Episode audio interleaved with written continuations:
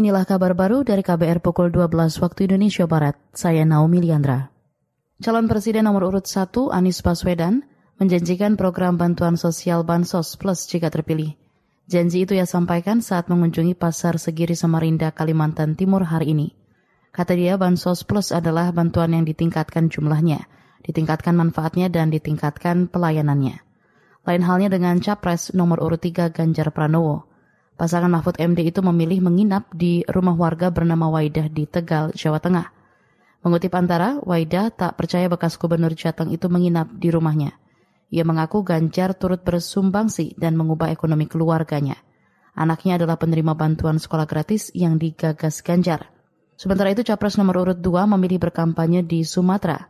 Di sana ia akan menyambangi tiga provinsi yakni Lampung, Bengkulu, dan Bangka Belitung sedangkan Gibran memilih berkantor di Balai Kota Surakarta di hari ke-45 masa kampanye.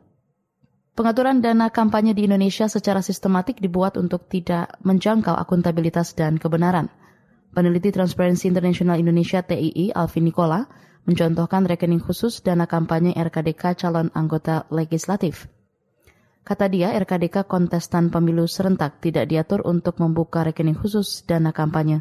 Hal itu menjadikan pelaporan dana kampanye hanya sekedar formalitas sebab bisa diakali. Akibatnya apa ya jelas pelaporan jadi sebatas formalitas. Dari segi asal usul misalnya juga nggak jelas penerimaan sumbangan perorangan misalnya atau dari korporasi tertentu itu bisa dilaporkan cara diam-diam ya dan juga dengan mudah disulap seolah-olah itu bersumber dari dana pribadi caleg padahal bukan. Alvin menyebut rendahnya saldo RKDK partai juga tak sebanding dengan maraknya penyebaran alat peraga kampanye dan penyelenggaraan pertemuan yang mendatangkan banyak orang. Alvin mendorong Bawaslu bekerja melampaui kerja administratif di lingkup RKDK sebab faktanya ada ketidaksesuaian antara saldo yang dilaporkan dan masifnya pengerahan massa dan penyebaran alat kampanye di lapangan.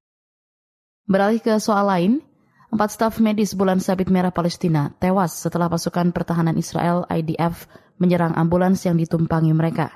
Kejadian tersebut terjadi saat ambulans bulan sabit merah Palestina berada di pintu masuk kota Der al-Balah di jalur Gaza Tengah. Sebelumnya Israel telah menggempur daerah kantong Palestina sejak serangan lintas batas oleh kelompok Palestina Hamas pada 7 Oktober. Gempuran militer Israel menewaskan lebih dari 23 ribu warga Palestina dan melukai lebih dari 59 ribu warga lainnya. Saudara, demikian kabar baru dari KBR pukul 12 waktu Indonesia Barat. Saya Naomi Liandra, undur diri.